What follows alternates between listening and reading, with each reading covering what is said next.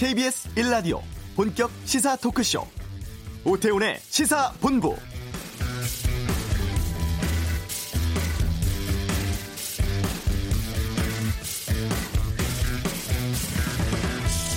병상이 부족해 어려움 겪고 있는 대구를 돕기 위해서 광주광역시가 나섰습니다.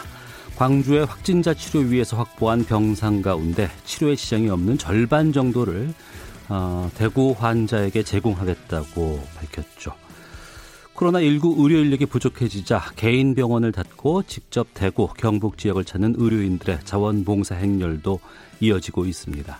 민간에선 코로나19로 어려워진 자영업자들을 돕기 위해서 임대료 깎아주고 또 안 받겠다는 건물주도 늘고 있습니다. 정부도 이런 착한 임대인 지원해서 임대료 인하 유도하고 공공기관으로 확대하기로 했죠. 코로나19로 전국이 비상이고 어려움도 큰 상황입니다만 이러한 나눔과 연대 또 단합된 힘을 통해서 이 위기 이겨내야겠습니다. 오태훈의 시사본부 아, 착한 임대인 운동 참여한 분 연결해 말씀 듣고요. 또 지금 코로나19 상황 살펴보도록 하겠습니다. 경제브리핑에서는 코로나 위기 극복을 위한 경기 부양책 무엇이 될지 알아보고요. 2부 시사구말리 주말 사이 여론조사 결과 또 코로나19 관련한 정치권 상황에 대한 다양한 의견 듣도록 하겠습니다. 해외에서 한국발 여행객 입국 금지가 늘고 있습니다. 이 내용은 외교 전쟁에서 살펴보도록 하겠습니다. KBS 라디오 오태훈의 시사본부 지금 시작합니다.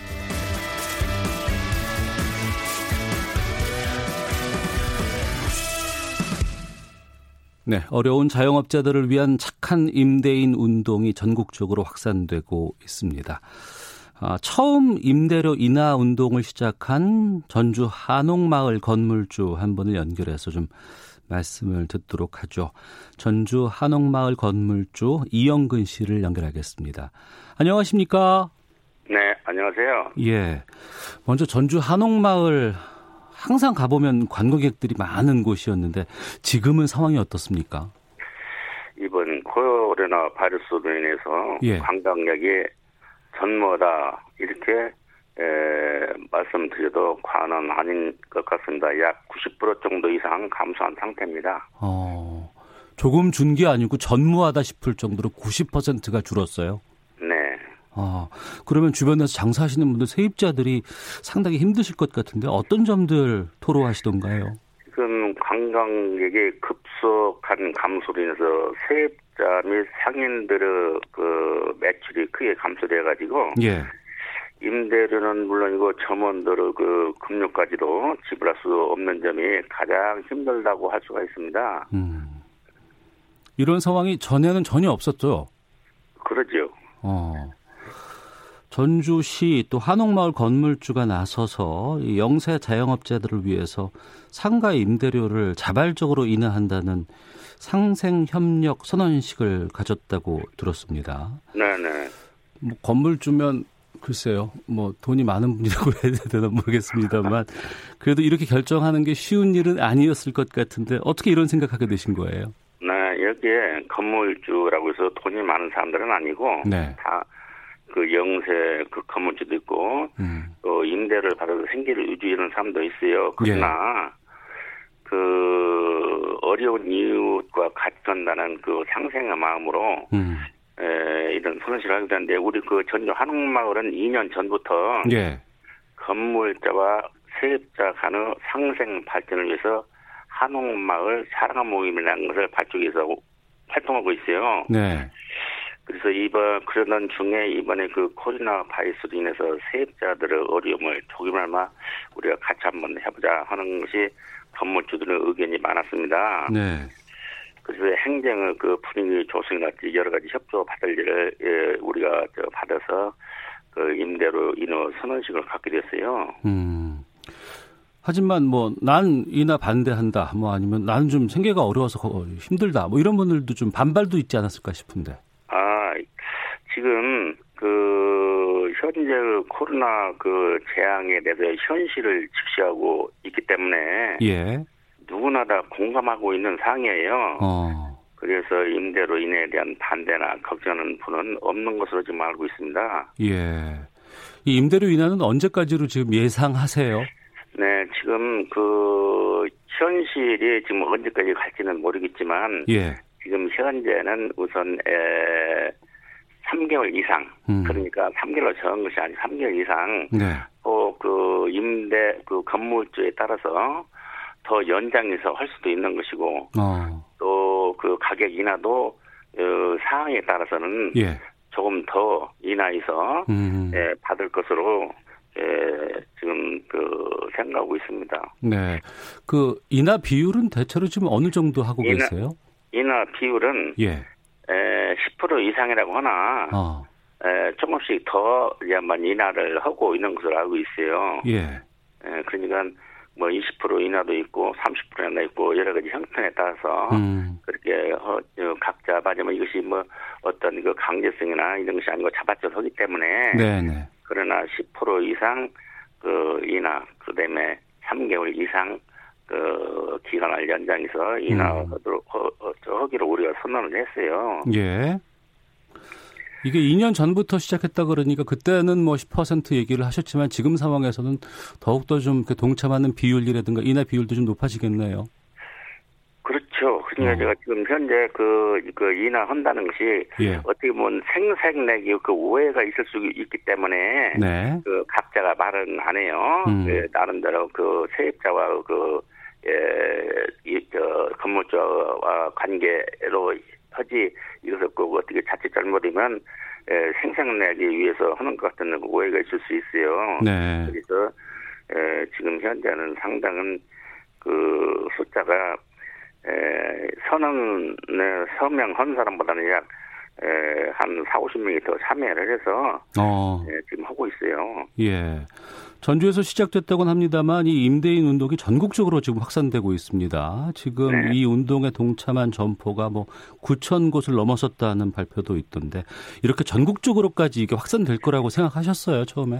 예, 아니 우리는 그 원래부터 2년 전부터 이런 상생의 의미를 갖고 그 있는 그 한국마을 상모임에서 하고 있는데 이렇게 우리가 에, 여기 우리 지역만을 그 고려해서 우리가 했지 우리가 전국적으로 파급이 돼가지고 확산되는 것은 전혀 생각지를 못했습니다. 예. 그- 그런데 이렇게 전국적으로 확산되고 보니까는 어딘가는 그 어려움을 같이 해갔다는 그런 그 국민들이 많아서 음. 예, 보람되게 생각하고 있어요. 예. 뭐 주변에서 이런 얘기 좀 듣고 좀 격려 전화 같은 것도 좀 오세요. 네. 여보세요? 예. 네.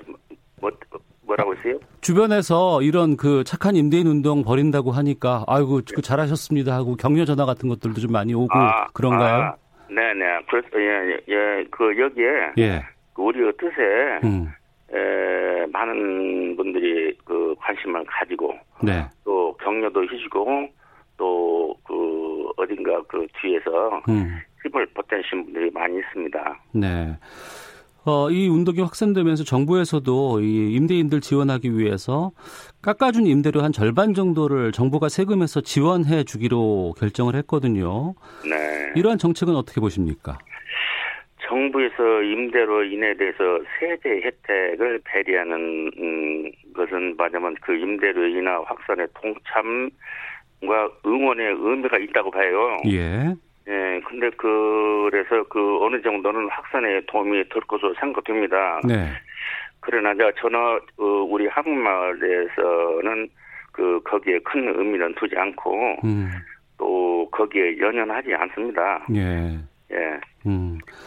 마지막으로 좀 지금 앞서서도 뭐 지금 그 관광객들이 급감했다고 하셨는데 힘든 시간 겪고 있는 소상공인 분들, 자영업자분들 또 아직 착한 임대인 운동에 동참하지 않은 좀 임대인 분들에게 한마디 해주신다면요. 지금 이 어려운 때 에, 더불어 사는 이 사회에서 에, 이웃과 함께 한다는 것은 예, 미덕이며 보람입니다. 예. 그래서 여기에 그 지금 현재 어려운 이, 이 현재 코로나 사태에 네. 그좀 같이 동참해 주시면 더욱 음. 감사하겠습니다. 음, 알겠습니다.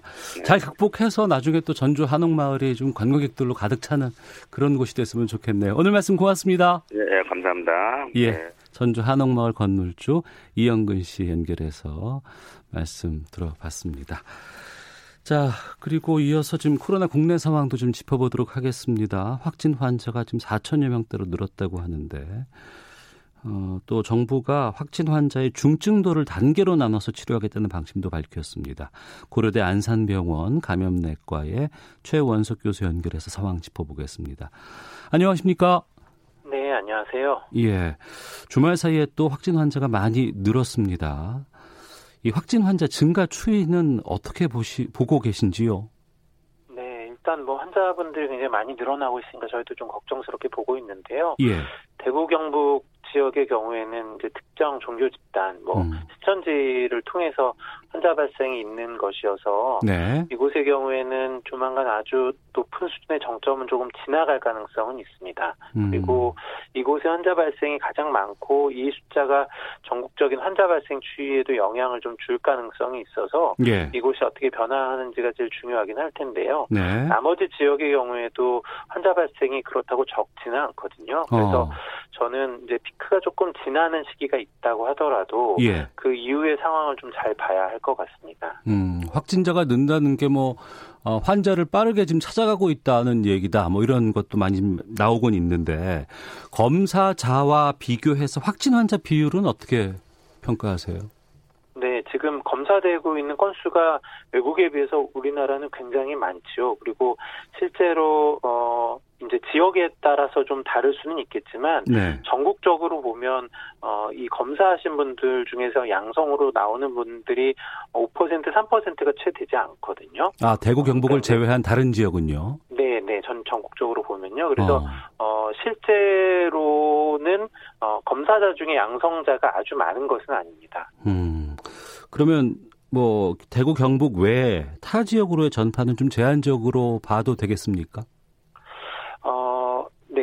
숫자는 대구 경북보다는 적죠. 그렇지만 네. 저는 현재 제한적인 전파라고만 생각하지는 않습니다. 음. 어, 역학조사가 이제 지금은 충분하게 되지 못하는 지역도 있으니까 예. 모든 환자의 감염 경로가 명확하게 어, 입증되어 있지는 않은데요. 음. 어, 조사가 된 환자분들이라고 하더라도 실제로 감염 경로가 좀 불명확한 그래서 지역 사회에 다른 환자가 존재하고 그 문을 통해서 감염이 되었을 가능성이 있는 환자분들의 사례가 발견이 계속 되거든요. 예. 또 일부 지역은 의료기관이나 교회를 통한 이런 집단 감염의 양상도 여전히 있고요. 음. 이 대구 경북 지역 의 수준의 집단 발병이 아직 나타나지는 않았지만 네.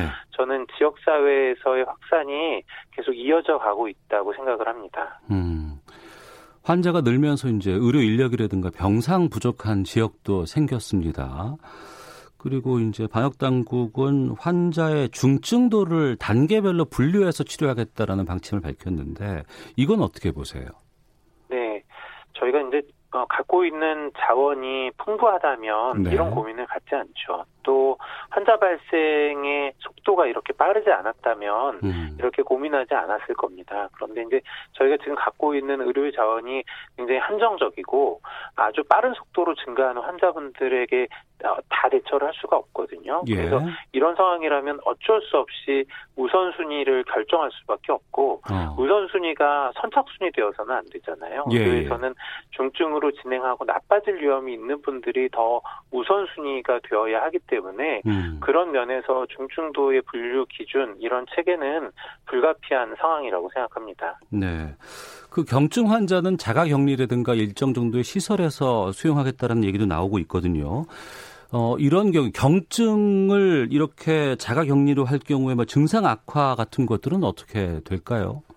네, 당연히 의료기관에서 또는 어떤 모아져 있는 시설에서 전문 의료인을 통해서 확인하는 것보다는 네. 환자분들의 증상 악화를 어, 직접 확인하고 파악하기가 어렵겠죠. 그래서 어, 자가격리 대상자를 불가피하게 선정을 한다면 예. 어, 경증이면서 중증으로 진행할 위험이 낮은 군, 그러니까 이제 저희가 이미 알려져 있는 것처럼 고위험군, 고령이거나 만성질환이 있거나 이런 게 없는 분들에 한해서만 음. 어, 제한적으로 자가격리를 고려해야 할 것 같습니다. 네. 대구 경북 다른 외 다른 지역에서는 지금 병상 부족하거나 이런 상황은 아닙니까? 일단 다른 지역은 뭐 대구 경북하고 비교해서는 굉장히 적은 숫자이니까 예. 그런 상황이 딱 맞닥뜨려 있지는 않습니다. 그렇지만 저희가 이전에 계속 운영을 해오던 국가지정 격리병상과 같은 곳들은 이미 거의 다 환자분들로 차 있는 상황이기 때문에 네. 그것만으로 되지는 않고요. 그래서 음. 결국 공공의료기관들이 전담기관의 형태로 바뀌어야만 바뀌어야만 할 것이고요. 네. 환자 발생이 적다고 해서 저는 안심할 수 없다고 생각하는 게 예. 지금 대구 경북에서 발생했던 그 상황이 어. 오랫동안 진행된 게 아니었거든요. 예. 새 일주일도 안 되는 시기에 굉장히 많은 환자가 발생하면서 지금 이런 사태가 벌어진 것이라서 음. 어, 환자가 늘어나면 대응을 하겠다고 생각하면 대응하기가 어려워집니다. 그래서 음. 저는 환자 발생이 아직 아주 많은 숫자가 대구 경북과 비교해서 많은 숫자가 아니라고 하더라도 각 지역이 모두 준비해야 하는 단계라고 생각합니다. 네. 지금 우리가 투트랙으로 이걸 준비하고 어, 적용하고 있다고 들었습니다.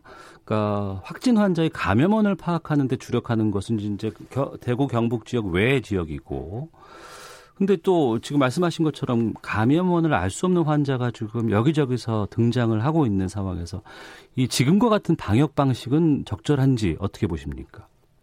저희가 일전에 이제 학회를 통해서도 범학계 대책위원회를 통해서도 한번 어, 권고를 드렸던 바가 있는데요. 네.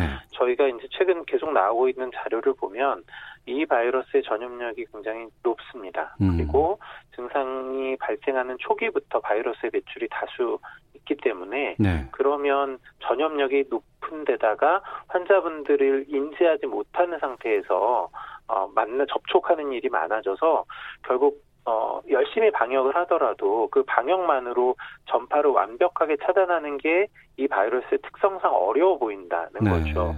어, 저희가 이미 발생한 환자의 로부터 다른 사람의 노출은 당연히 막아야겠죠. 예. 그렇지만 어, 모든 근원을 차단해서 전파를 차단하는 게이 음. 바이러스의 특성, 질환의 특성으로 보면 매우 어렵다라는 점 때문에 네. 어, 저희가 어, 이 방역의 전략을 음. 이 전파를 차단하는 것 필요는 하지만 아주 제한적인 범위에서 꼭 필요한 부분만 적용을 하고 환자분들에게 집중하는 치료에 집중하고 중증도로가 높아질 수 있는 또는 중증의 환자분들이 더 나빠지지 않도록 하는 이런 부분에 더 집중을 해야 한다.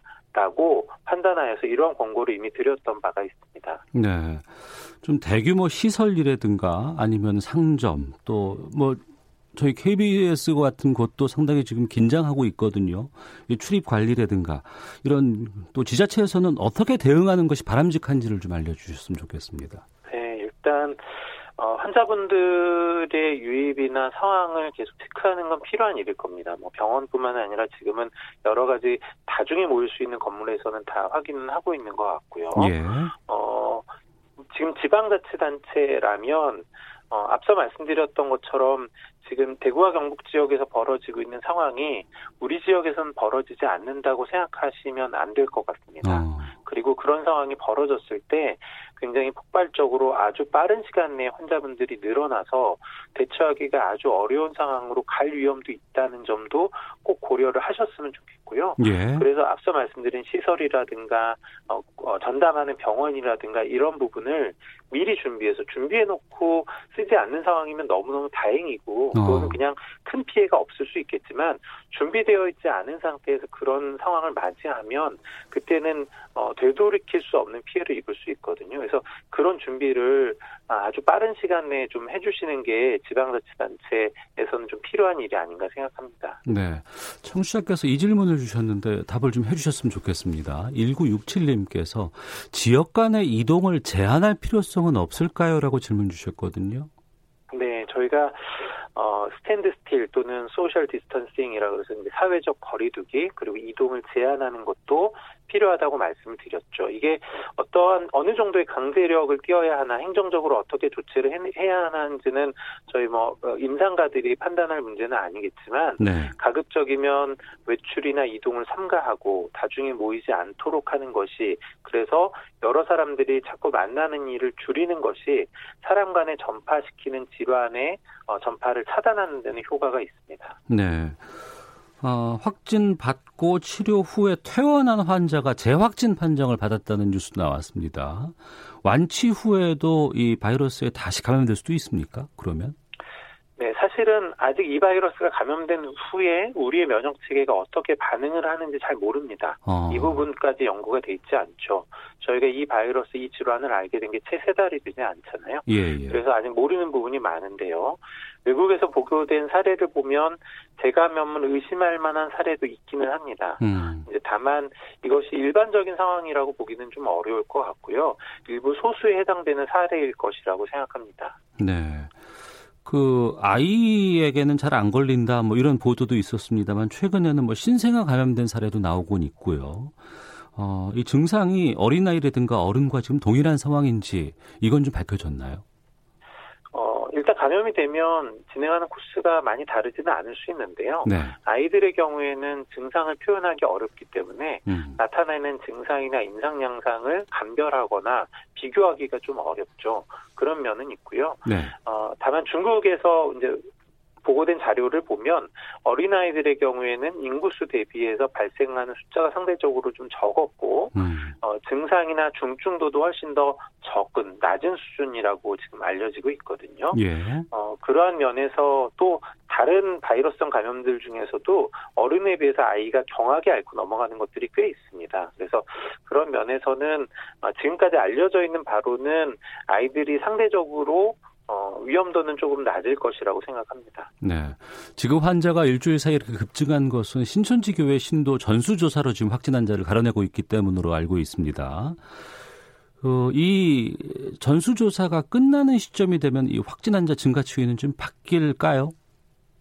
일단 어느 정도 변동은 있겠죠. 지금은 어. 환자 일일이 찾아서 다 검사를 하고 있는 상황이니까요. 예. 그래서 이큰 집단에 대한 조사가 마무리되면 어, 증가 추이나 어, 양성자율 의 숫자는 좀 꺾일 가능성도 있습니다. 다만 음.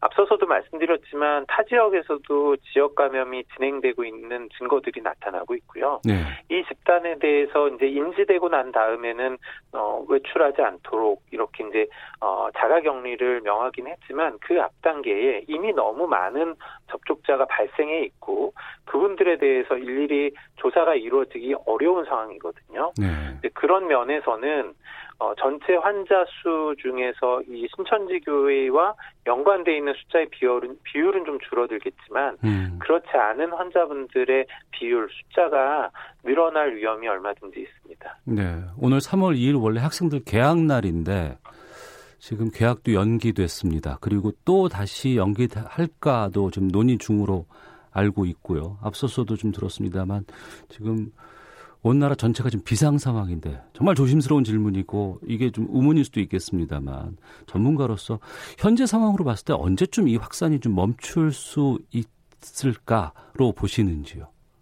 아, 네. 예측하기가 참 어렵습니다. 어려운데 음, 뭐 저를 비롯해서 여러 전문가들이 일단 한두 달 내에 네. 단기간에 통제 가능한 수준이 될 거라고 생각하지는 않습니다. 음. 게다가 지금 우리나라뿐만 아니라 외국에서도 환자 발생이 급격하게 늘어나는 국가들이 하나둘 또 사망자가 발생하는 국가들이 보고가 되고 있지 않습니까? 예. 그래서 이제 이 질환이 전 세계적인 대유행으로 발전해 나갈 위험이 높다고 보기 때문에 네. 만약에 그렇게 진행한다면 그때는 우리나라만의 상황으로 끝나지 않을 것입니다. 음. 그래서 그런 면에서도 단기간에 끝난다는 기대보다는 네. 장기전을 좀 대비하는 것이 음. 맞을 것 같습니다. 희망은 갖되 좀 보수적으로 접근을 해야 되겠군요.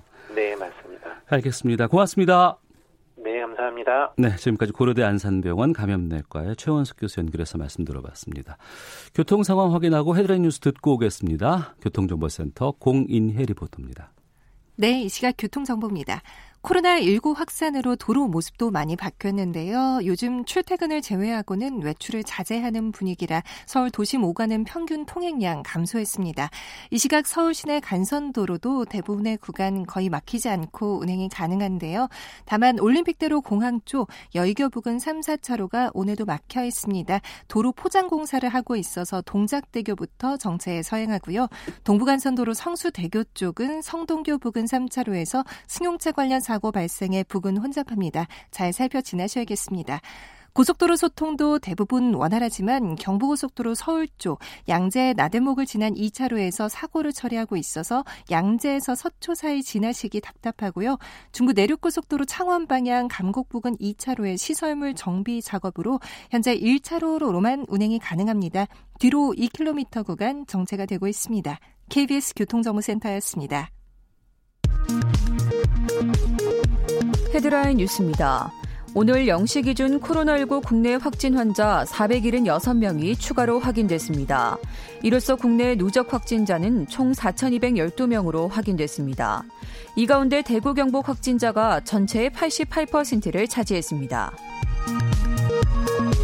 서울 지역 신천지 신도와 교육생 가운데 891명이 코로나19 증상이 있는 것으로 파악됐습니다. 더불어민주당과 정부가 오늘 오전 국회의원회관에서 열린 코로나19 대응 추경 예산 편성 당정 협의에서 6조 2천억 원 이상 규모의 추경을 편성하기로 했습니다. 정세균 국무총리는 코로나19 환자의 치료 체계를 근본적으로 전환하기로 했다며 이제까지 한 번도 겪지 못한 치료 체계의 변화인 만큼 어려움도 있겠지만 중앙과 지방, 민간이 합심해 최선의 모델을 새롭게 만들어가자고 밝혔습니다. 코로나19 여파로 한국인 입국을 제한하는 국가가 93곳으로 나타났습니다. 지금까지 헤드라인 뉴스 정원다였습니다.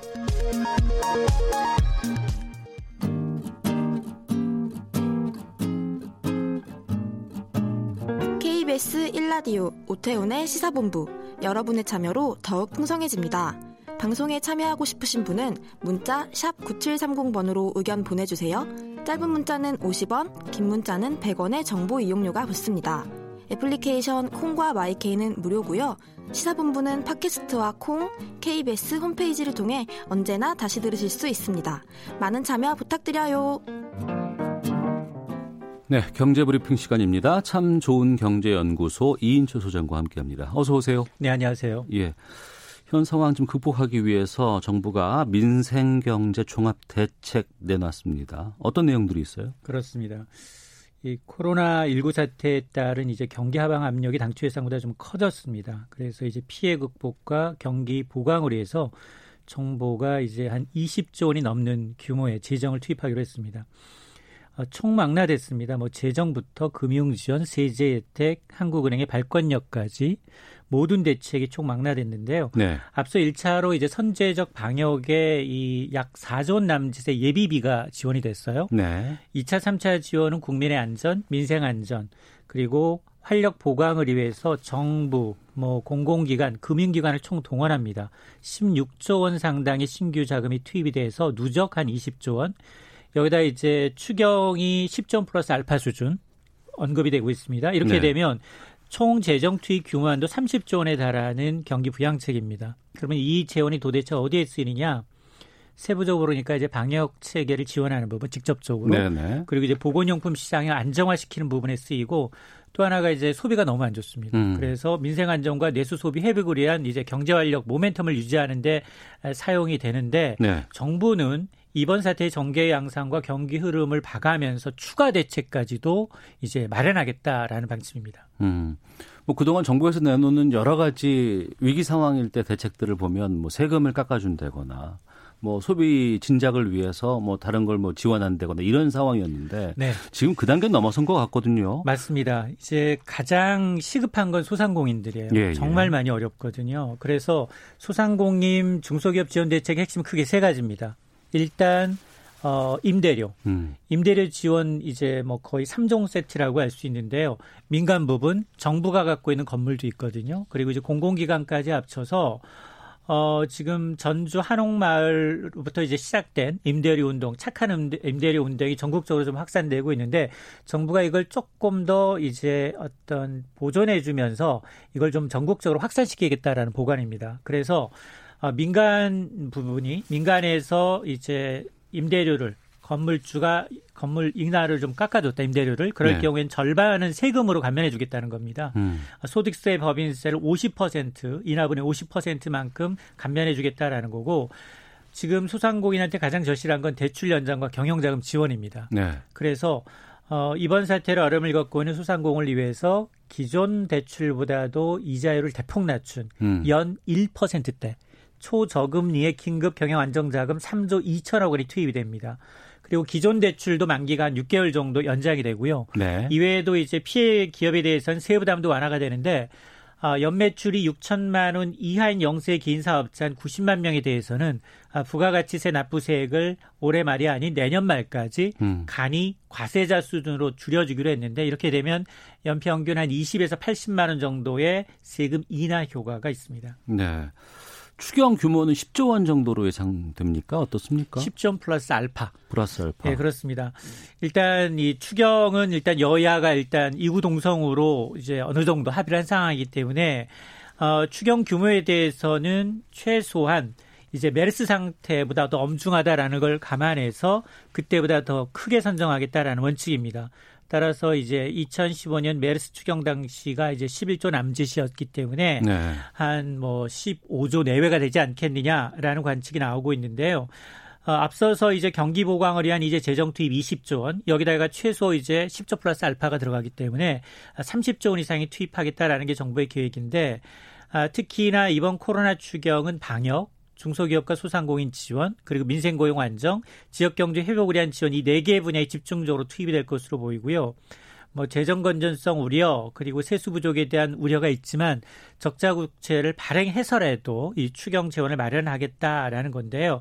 지금 굉장히 상황이 엄중하다 보니까 일단 어, 정부는 이번 임시국회 마지막 날인 이제 3월 17일까지 투경을 국회에 통과시키겠다라고 밝히고 있습니다. 네. 지난주에 기준금리 한국은행이 동결시켰습니다. 이 배경도 좀 알려주시죠. 그렇습니다. 한국은행이 기준금리를 연 1.25%로 동결했습니다. 그러면서도 올해 성장률 전망치는 종전에 한국은행이 2.3을 제시했는데 1.1%로 낮췄어요. 음. 그럼 이걸 어떻게 해석할 거냐? 아, 일단 이제 한은의 입장은 뭐냐? 아, 금리 인하 지금 금리 인하로 대응하기엔 득보다 실이 좀 많다고 판단한 게 아니냐. 네. 이유는 크게 세 가지입니다. 부동산 시장 좀 불안하고요. 어. 그다음에 가계부채 문제. 지난해 말 1,600조를 넘어섰습니다. 여기다 환율이 더 심상치 않아요. 원달러 환율이 지금 1,200원 선을 훌쩍 뛰어넘었기 때문에 예, 예. 자칫 한국과 미국 간 금리 격차가 더 벌어진다면 셀코리아 음. 외국인들이 이제 한꺼번에 달러를 이제 빼갈 위험성도 있기 때문에 네. 이세 가지를 좀 우려하고 있고 무엇보다도 과연 금리 인하로 얻을 효과가 음. 지금 시중에 유동성 효과는 없었었느냐 네. 이런 좀 불분명하다라는 점도 금리 동결의 배경으로 지목이 되고 있습니다. 네. 다음번 금통위가 언제 있어요? 4월쯤 있나요? 4월에 있습니다. 네, 이때는 어떻게 전망하십니까? 4월 금리 인하 기대감은 큽니다. 음. 그리고 한국은행도 이번에 아무것도 안 한 게 아니라 금리를 동결하면서도 미세 조정 그러니까 중소기업에 대한 저금리 대출 지원을 확대하겠다는 카드를 꺼내드렸어요. 네. 그게 바로 이제 한은이 갖고 있는 금융 중개 지원 대출 한도인데 이걸 5조 원 증액을 했습니다. 음. 이 금융 중개 지원 대출이라는 건 시중은행이 중소기업 대출을 촉진하기 위해서 한은이 거의 제로 퍼센트 정도 낮은 금리로 은행에 자금을 빌려줍니다. 그러면 시중은행 플러스 한은의 자금이 매칭 펀드가 돼서 한은이 5조 원 확대한다 하더라도 실질적으로 코로나의 피해를 입고 있는 이 중소기업에 대해서는 10조 원 상당의 지원 효과가 있습니다. 그래서 그럼에도 불구하고 이번 금리 동결 결정의 배경에는 이번 코로나 사태의 정점이 3월이 정점이다. 네. 이걸 이제 3월 정점으로 진정될 것이다라는 가정에서 음. 2월에 금리를 동결했기 때문에 4월 금리 인하 가능성은 그 어느 때보다도 크다라는 겁니다. 예. 어, 뭐 추경 포함해서 앞서 말씀하신 걸 들어보니까 한 30조 원대 경기 부양책으로 봅니다. 네. 어, 이거 정도면 위기를 극복하는 데 좀 도움이 될까요? 그렇습니다. 사실은 이제 소비 진작을 위해서 여러 가지 혜택 또 피해 소상공인에 대한 긴급 금융 지원 여러 가지 내용을 담고 있는데요. 네. 이 코로나19 감염자 수가 급증하면서 어떤 뭐 정부가 굉장히 여러 가지를 고심하는 점은 분명히 엿보입니다. 그럼에도 불구하고 장기화된다면 중국의 이 글로벌 공급망이 지금보다도 더 6개월 이상 장기화된다면 턱없이 부족합니다. 음. 올해 이제 한국 경제가 제로 성장에 그칠 수 있다라는 전망까지 제기되고 있기 때문에 지금 추경 규모 규모 10조 원 남짓, 뭐 전체 합쳐서 30조 원이지만 실질적으로 필요한데 돈이 써야 되거든요. 예. 자 그러다 보니까 앞으로 늘어날 피해, 음. 세계 경제 위축과 고려해서 발빠른 대응이 필요해 보입니다. 알겠습니다. 오하나 사삼님, 인천의 화물 기사입니다. 저희는 세제 혜택보다는 근로장려금을 앞당겨 지원하는 직접적인 지원이 필요합니다라는 의견도 주셨습니다. 자, 참 좋은 경제연구소 이인철 소장과 함께했습니다. 고맙습니다. 네, 고맙습니다. 예. 잠시 후 2부 시사구말리 준비되어 있고요. 외교전쟁, 한국인의 입국 금지하거나 제한하는 지역 늘고 있다고 하는데 살펴보도록 하겠습니다. 잠시 후 2부에서 뵙겠습니다.